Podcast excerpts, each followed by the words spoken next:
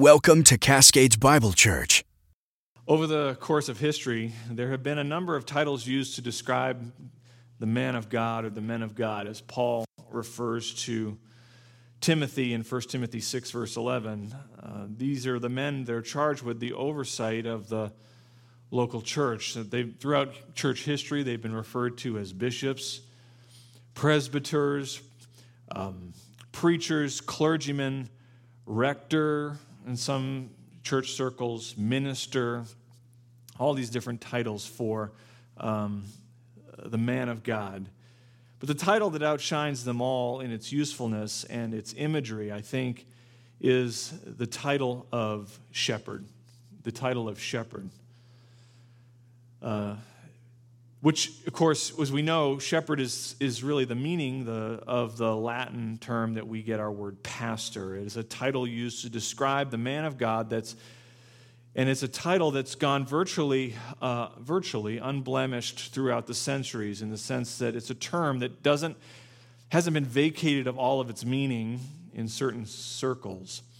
Charles Jefferson, in his great resource on the minister as shepherd, says it is the one title, shepherd is, that is prized and reverenced in every fold of the great flock of Christ. Pastor, he says, is a name which gives no offense. In this ancient title, the Church of Christ is beautifully united. Like the Lord's Prayer and the Ten Commandments, it is a treasure which no company of Christian people is willing to let go. End quote. And I think maybe the reason the title shepherd has um, been able to avoid some of the baggage that so many other titles that we give to uh, church leaders over the centuries is because the reason it's kind of been able to avoid all that baggage is because it draws our mind back to the Lord Jesus himself. Um, when we hear the word shepherd, most of us, we don't necessarily think about fallen men, but we think about the Lord Jesus. We think about Christ he never called himself a preacher per se. He never ever referred to himself as a, as a bishop or a presbyter or a clergyman or a rector. He never even referred to himself as a priest, even though the scripture tells us he is our great high priest. But he often thought of himself, Jesus did, and referred to himself as a shepherd. In fact, he says it explicitly in John 10, verse 11. He says, I am the Good Shepherd. The Good Shepherd. Uh, this shepherd motif is all throughout Scripture. Early in Israel's history, the word shepherd was used as a precious picture of the relationship that Yahweh, God, had with his people. Um, David so poetically says in Psalm 23, verse 1, The Lord is my shepherd. We know that, we know that well. We've known that even from a young age, many of us. Psalm 80, verse 1 says, Oh, give ear, shepherd of Israel, referring to God, you who lead Joseph like a flock, you who are enthroned above the cherubim. He says, Shine forth.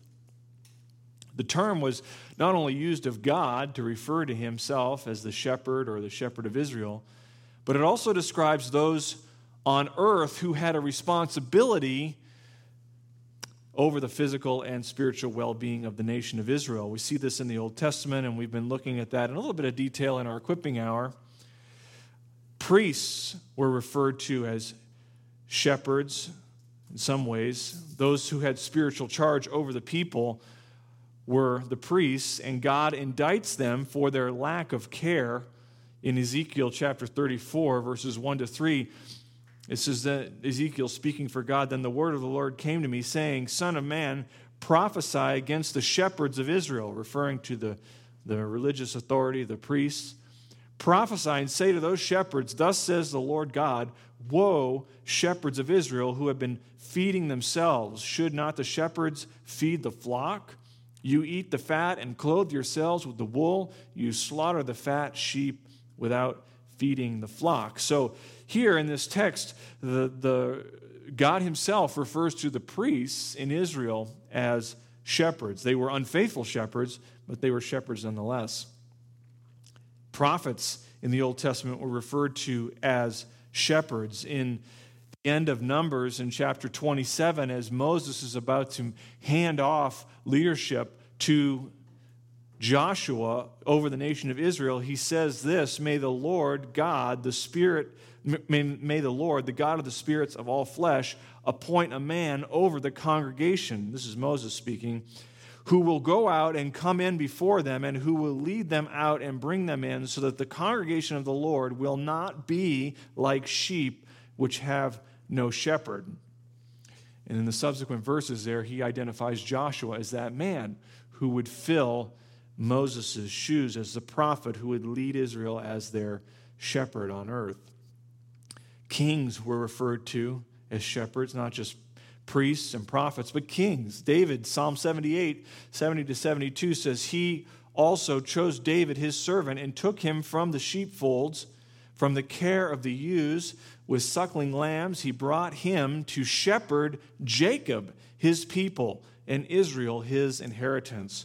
So he shepherded them according to the integrity of his heart and guided them with his skillful hands. So, so uh, God always is referring in the Old Testament to various leaders who had spiritual care over the people, whether they were priests in one context or prophets called of God, or even Israel's king, David.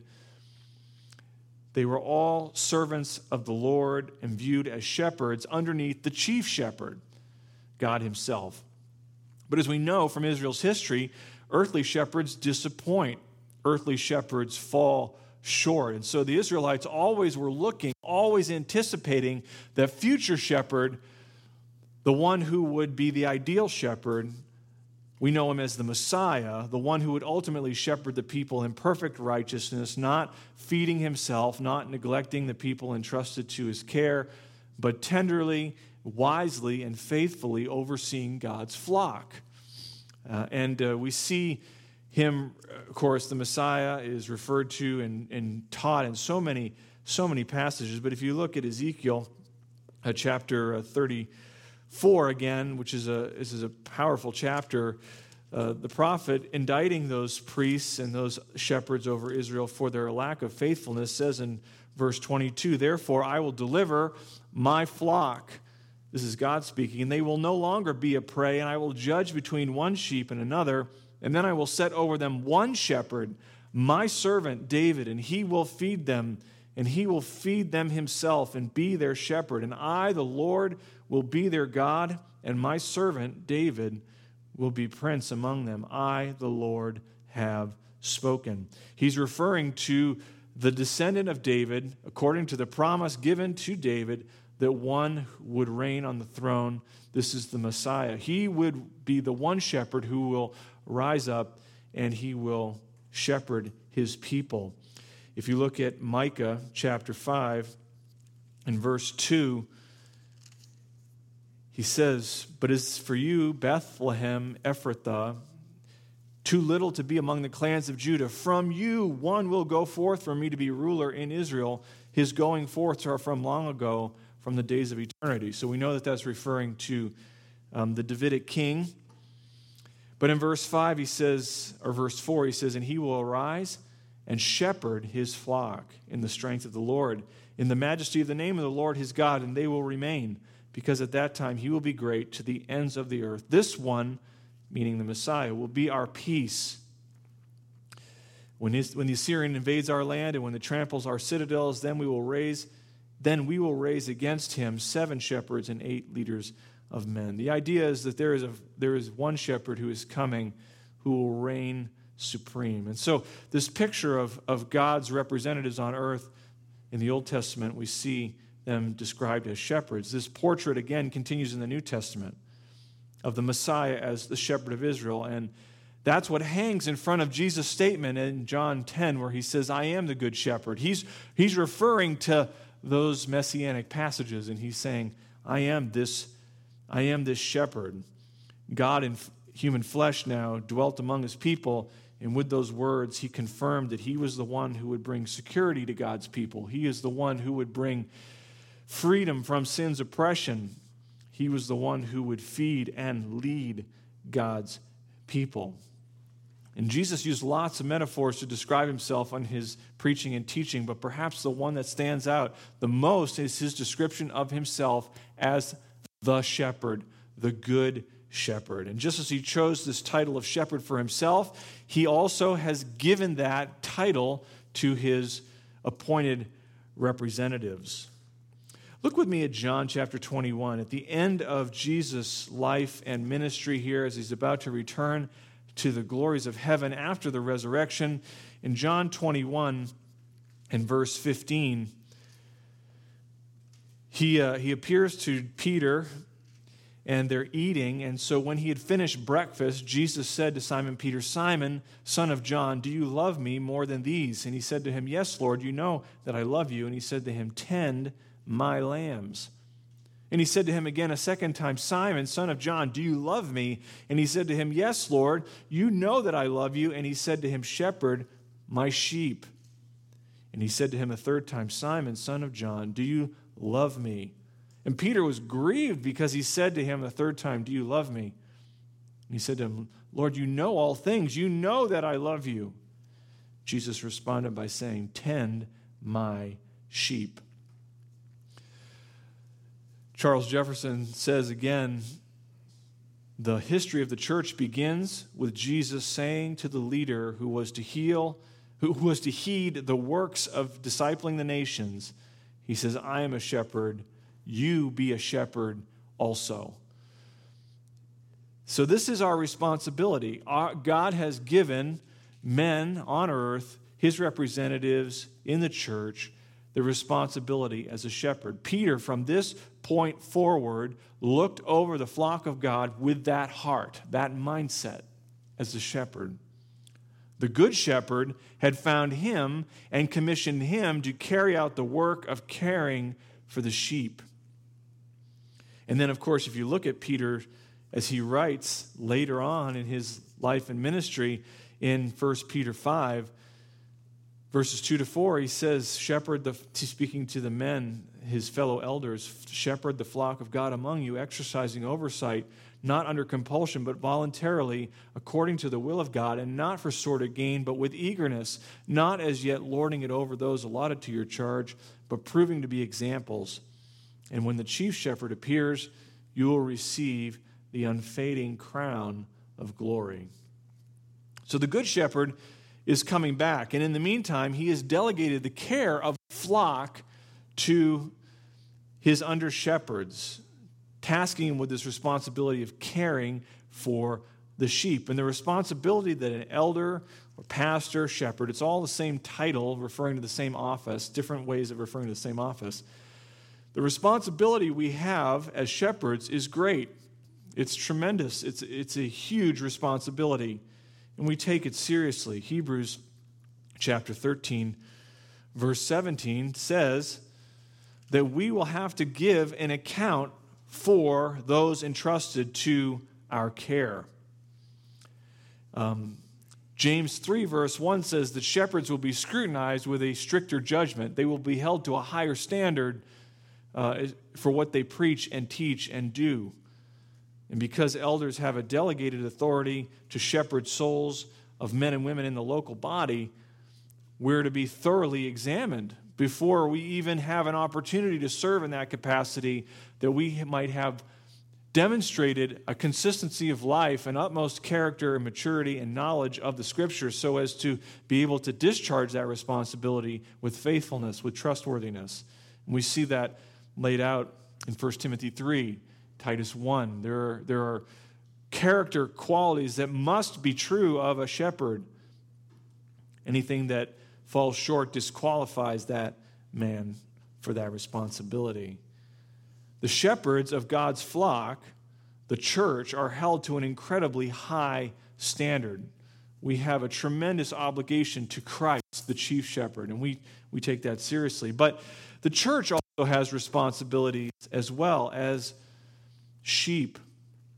Not only do the under shepherds have an obligation to the chief shepherd, but the sheep have an obligation to the under shepherds whom God has placed over them in the local body. Hebrews 13, verse 7 says, Remember those who led you, who spoke the word of God to you, and considering the result of their conduct, or the um, really the uh, how they walk, imitate their faith in other words, you have an obligation to follow us as we follow Christ. As we follow Christ. There's a, there's a sense in which we should be walking and conducting ourselves in such a way that our lives are imitatable because they look, at least to some degree, like Christ and the chief shepherd. So we're the sheep have an obligation to imitate that. In chapter 13, again in verse 17, the beginning of verse 17, he says, Obey your leaders and submit to them, for they keep watch over your souls as those who will give an account. So the sheep have an obligation to place themselves under the spiritual care of faithful shepherds. And then in the end of verse 17, he tells us why. Let them do this with joy and not with grief, for this would be unprofitable for who? For you.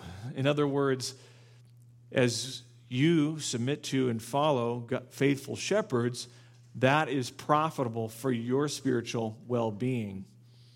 So, this is God's optimal design for the church. Under shepherds, submitted to the chief shepherd, and the sheep placing themselves underneath the under shepherds in the church. This is the pattern of a New Testament church.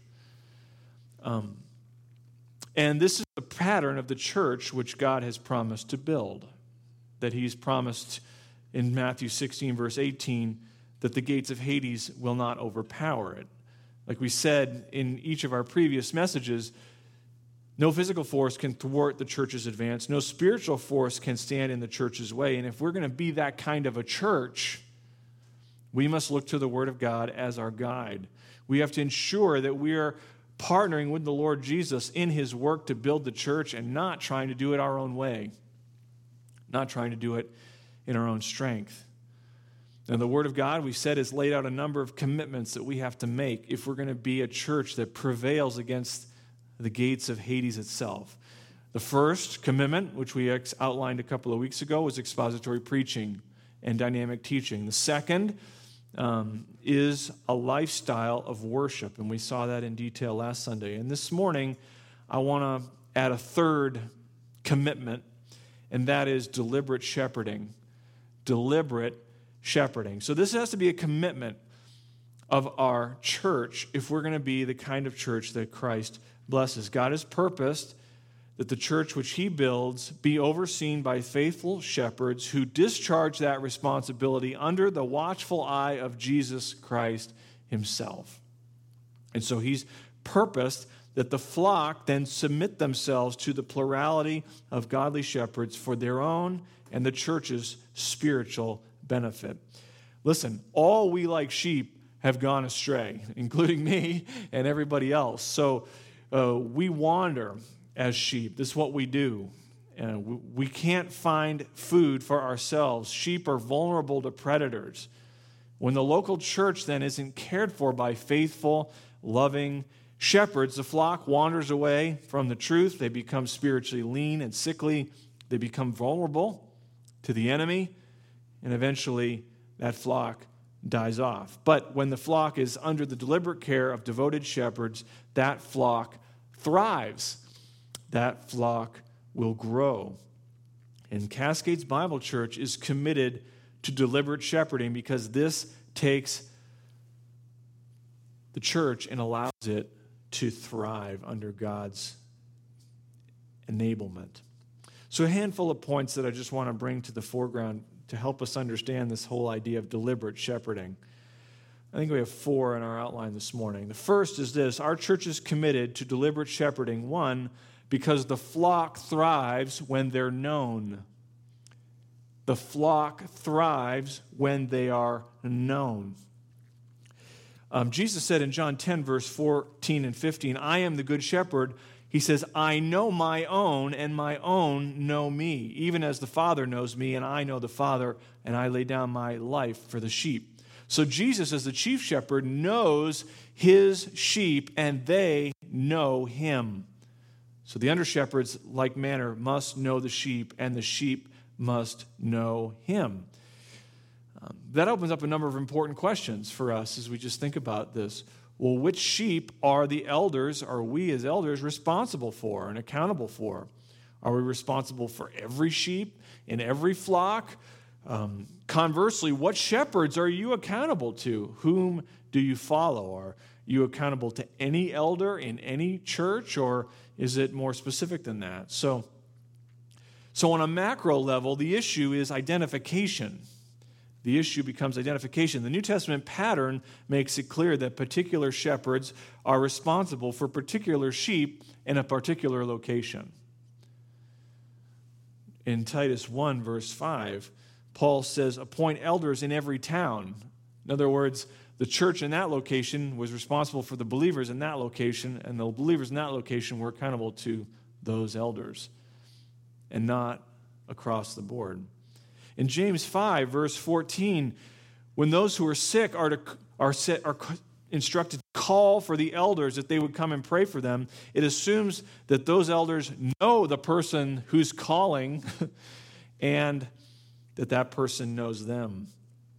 Again, it's one of specific instruction, specific care and deliberate shepherding. 1 Peter 3 says we are to uh, give an accounting for those entrusted to our care. That word for entrusted to your care is the word for apportioned, something that's given to you. It's a definable inheritance, a definable lot that belongs to you in the sense of that you will be held accountable for. So, all of these on a macro level uh, under, help us understand why um, church membership is biblical and important. Um, membership isn't just a bookkeeping thing, it's not a bookkeeping matter, it's a shepherding matter. It's a shepherding matter. It's about identifying who are the sheep and who are the sheep that the Lord has entrusted to our care. To our care. So, on a macro level, it's one of identification. Uh, but on a micro level, uh, it has to do more with being known personally. So, in the macro sense, the sheep are known when they're identified, but it, it's more than that. The sheep are known when they're known personally. Known personally. In 1 Peter 5 3, Peter speaks those allotted to our charge. So it captures the idea of specificity. The shepherd of God's flock should know the sheep personally. Personally their history, their occupations, their habits, their ways of thinking, their struggles, their victories, right? We've been memorizing that in first uh, in Romans 12 where he says rejoice with those who rejoice and weep with those who weep. And we have to know those things. Paul says in 2 Corinthians 11 29, Who is weak without my being weak?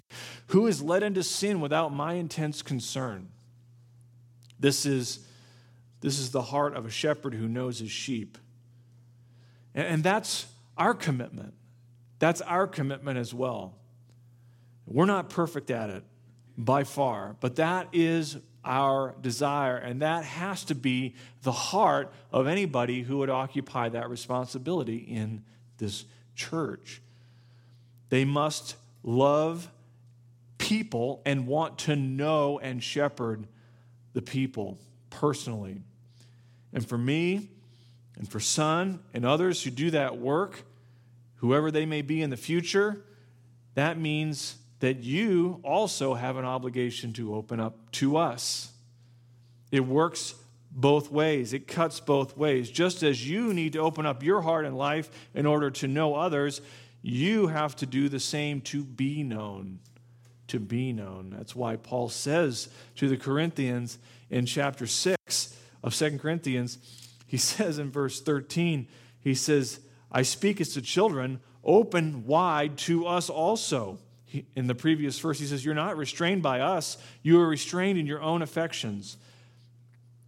It is a call for the Corinthians to let down their guard and to let themselves be known, to let themselves be seen and, sh- and cared for and shepherded. Christ Church is committed to deliberate shepherding because the flock thrives when they are known. Secondly, we're committed to deliberate shepherding because the flock thrives when they are led. When they are led. We live in a, our culture has just become very hyper individualistic. It has. And we have to understand and take a step back and recognize we are, in some ways, the product of our culture. It influences us. And a mindset of absolute radical individuality leads to Judges 21 25. Everyone doing what is right in his or her own eyes. But God has established authority over us in every sphere of life. We understand that. Parents have a responsibility over their children to shepherd and care for them and to provide and train them up in the way that they should go, Proverbs says. In the workplace, we have responsibilities to manage those below us and others to, who manage us. The supervisors, we submit to authority in the workplace, we submit to authority in the government, in leaders, and Paul instructs us to be mindful of that uh, everywhere we go, we're under some kind of authority. It's just reality even though we don't like to admit it, we, we, we, this is God's design. Um, without it, it would be chaos. It's no different in the church. It's no different in the church. The church becomes a place where God's people have to learn to submit to authority. Hebrews 13, verse 17, he says, Obey your leaders and submit to them, for they keep watch over your souls as those who will give an account. Let them do this with joy and not with grief, for this would be unprofitable for you. In other words, the church is to be led by faithful shepherds, and we are to shepherd and care for souls. But before we go any further, we need to clarify that the authority that we have as shepherds is not absolute. It's not absolute authority. Only Christ has absolute authority. He says that in Matthew 28 18. All authority has been given to me. so that kind of settles it. Jesus has all authority. So the authority that he gives to us as shepherds in his church is a delegated authority, which means we answer to God who delegates it to us. And we, we studied that a few, um, maybe a month and a half ago in 1 Corinthians 3, where he, he says, you know, we, you will give, an, or in chapter 4, he says, you, you know, he says, It is a small thing for me to be examined by you or any human court because the one who examines me is God. Paul is just reiterating that um, reality that we have a delegated authority. We don't exercise absolute authority. Our authority is given to us by God, and it is governed by His Word. It is governed by His Word. Where the Word of God speaks definitively, we can speak definitively. Where it does not, we cannot. And so Peter goes on to say in 1 Peter 5, verse 2, that our leadership is to be servant leadership. It is to be not heavy handed, it is not to be begrudging, but instead is to be compassionate, patient, humble, and filled with joy. So, shepherds are to lead, and believers are then called to follow godly leaders. In what way then do we as shepherds lead? It's important to think about that because that's our point here. The, the flock thrives when they're led. Well, first, we lead by setting a godly example by our lives. The way we order our lives, conduct ourselves, we speak. We lead God's people by setting a godly example. That's why he says, imitate those who in their faith. Uh, secondly, shepherds lead by charting the path forward for the church the local body. Um, that's why, as a church, we're not a congregational led church in the sense we don't put everything to a vote. Um, when we have to make a decision about this or that, um, God has tasked us with, as shepherds to chart the path forward. He's hopefully, we've demonstrated ourselves to be godly and wise and therefore capable of making decisions to lead the church forward. Now, there are a few exceptions to, you know, calling, obviously, a pastor into a church. I think that's part of our bylaws. That's what we vote on. But other things like, you know, whether or not we're going to do this ministry or do that, or, you know, we don't, or, you know, we can accept this budget or whatever. We don't put that to a vote, and that's intentional because we have the responsibility of, of leading the church forward and charting the path forward. Secondly, uh, thirdly, shepherds lead by their public exhortation to obey God's word through their preaching and teaching. And so, I, as I preach and as son preaches and teaches, and as we have opportunity to instruct, we lead the church by our explanation and exhortation to obey God's word publicly.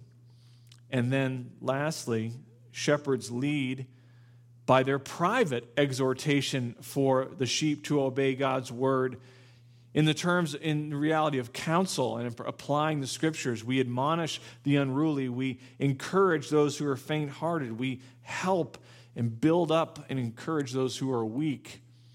And that is part of our ministry. It's not just public, and that's where guys get in trouble, whereas they think their ministry is all public and not private. We, it's both. It's both.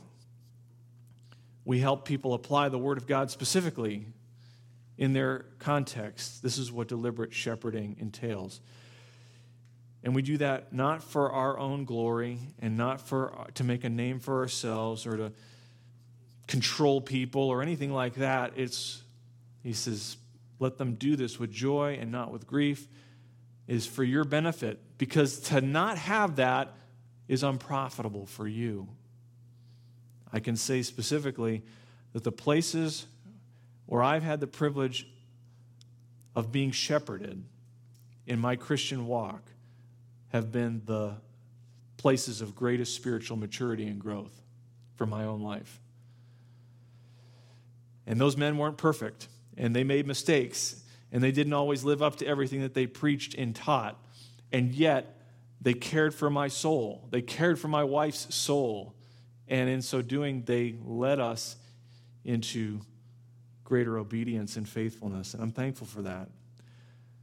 It's profitable for you to be led and shepherded. This allows the church to thrive. That's why we're committed to it. Thirdly,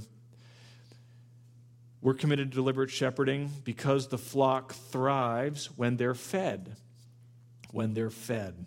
Psalm 23 The Lord is my shepherd, I shall not want or suffer lack, is really the term. He leads me beside green pastures. We know that psalm so well, and we don't even stop to think about what he's saying there. Philip Keller, in his book on Psalm 23, says green pastures are essential to the success of sheep. They have to be diligently led to fresh green pastures all the time, otherwise, they will eat the grass down to the nub and begin to starve for a lack of fresh food. They don't naturally go looking for food. It's a fitting um, warning for us as pastors and as shepherds. What food are we feeding the flock?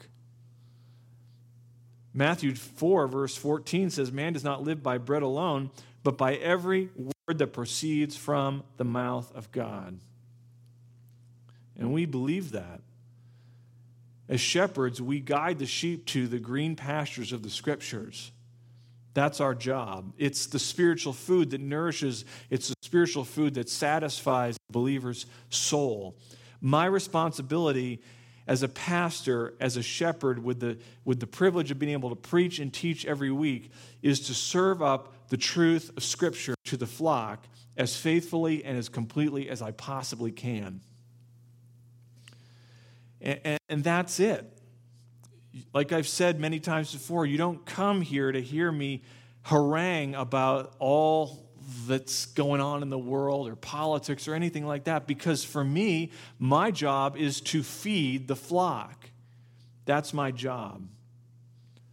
A number of years ago, way back when, many moons ago, when I was about to get married, I had a good friend who was also engaged.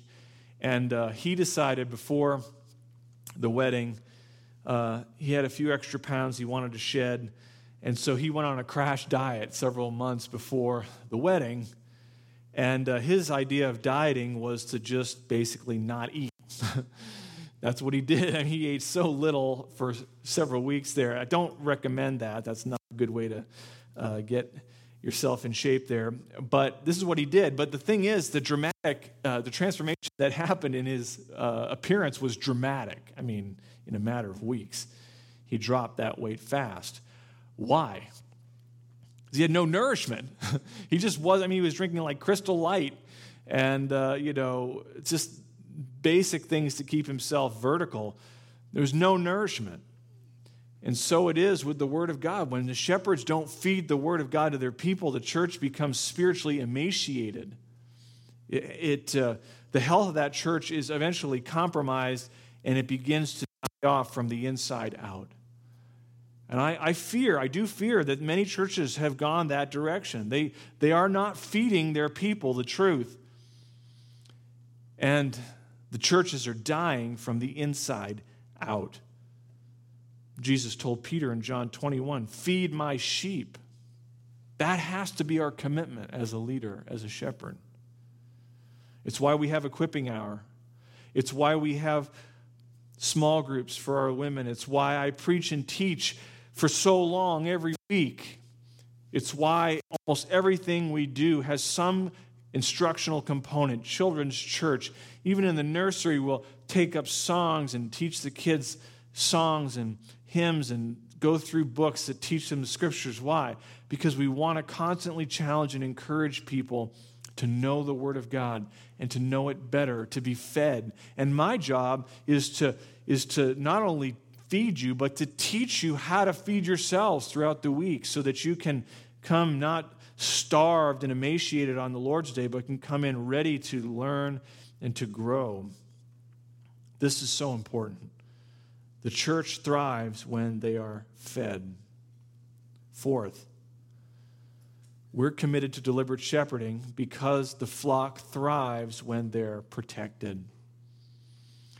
The church, the flock, thrives when they're protected. They are known when they're uh, protected, when they're fed, when they're led, and when they're protected. They thrive.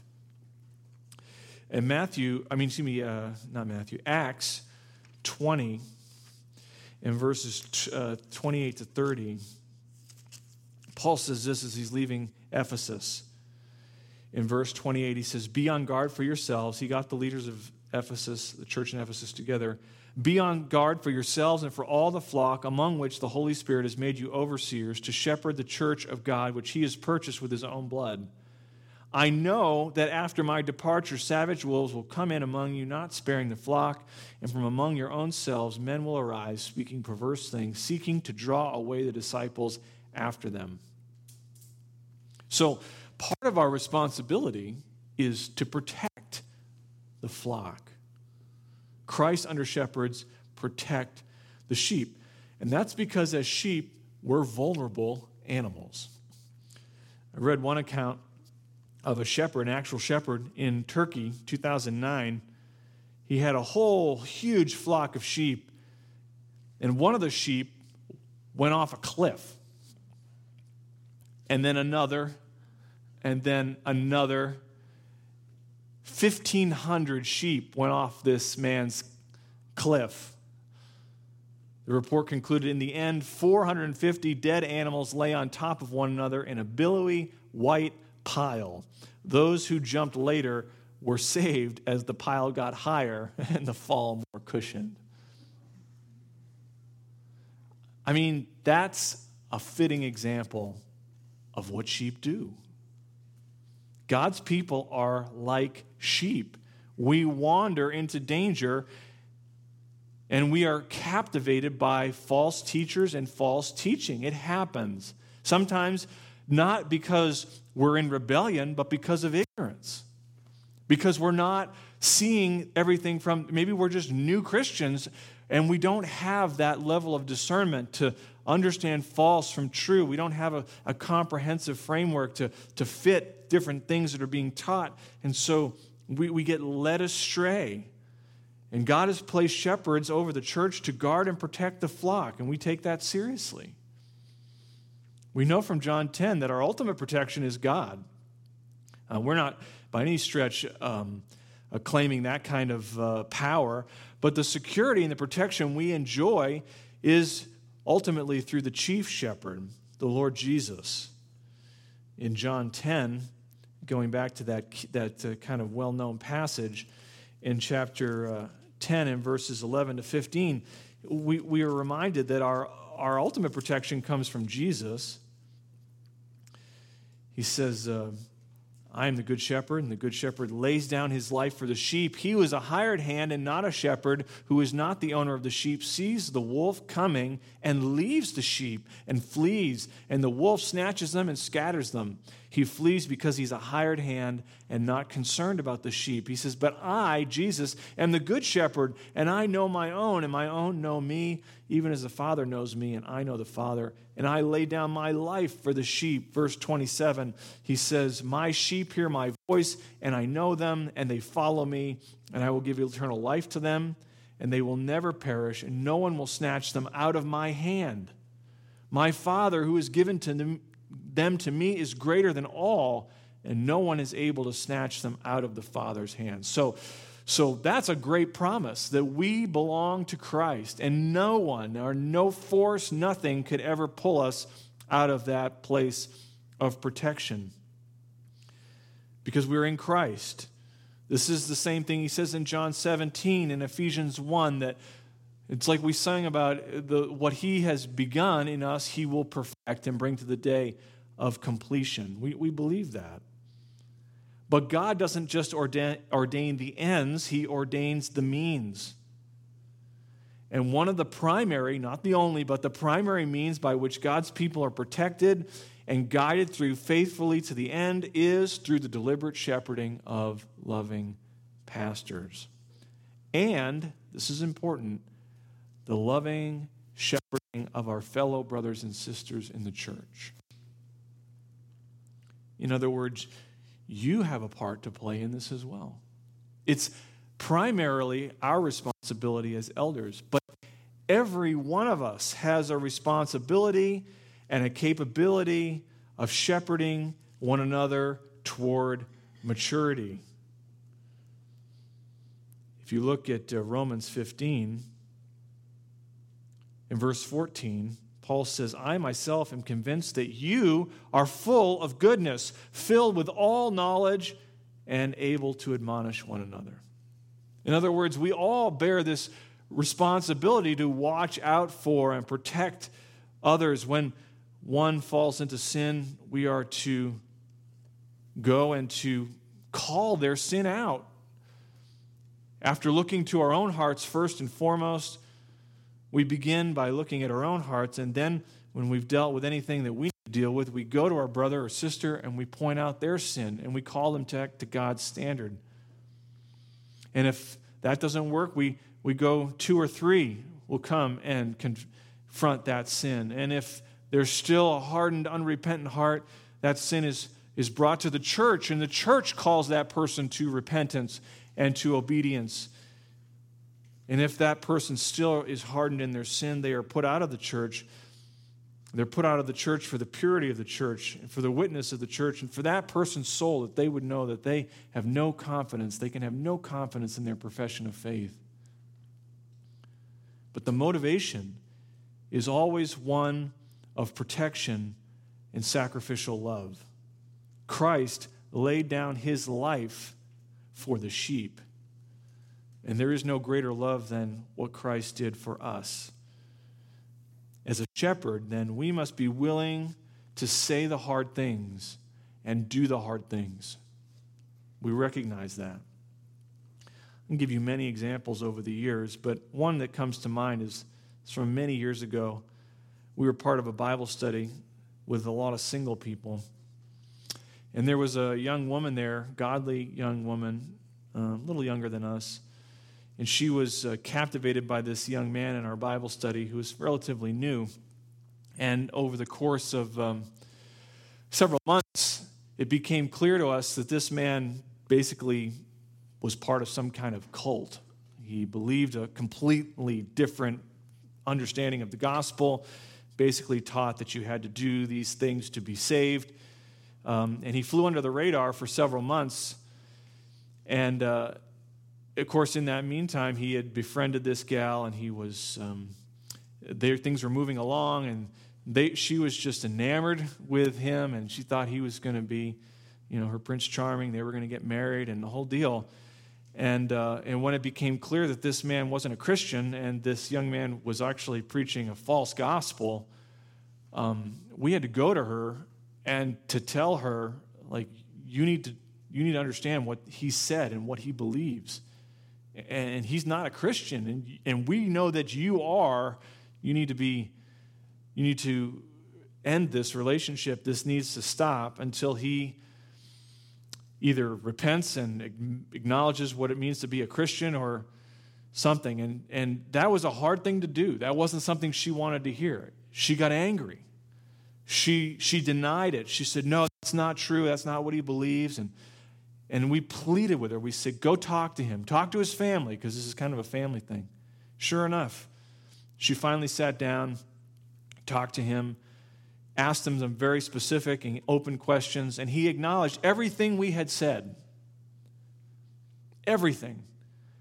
And she, she left that meeting. I remember she called me up the next day while she was on her run.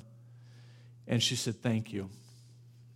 Thank you for being willing to tell me what I needed to hear, even though I didn't want to hear it. But you were right. And I can't imagine what a mistake that would have been.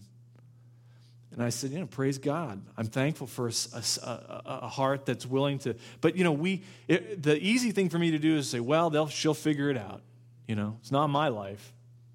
I don't even have primary responsibility for her. I wasn't even a pastor or anything, I was just a Bible study leader.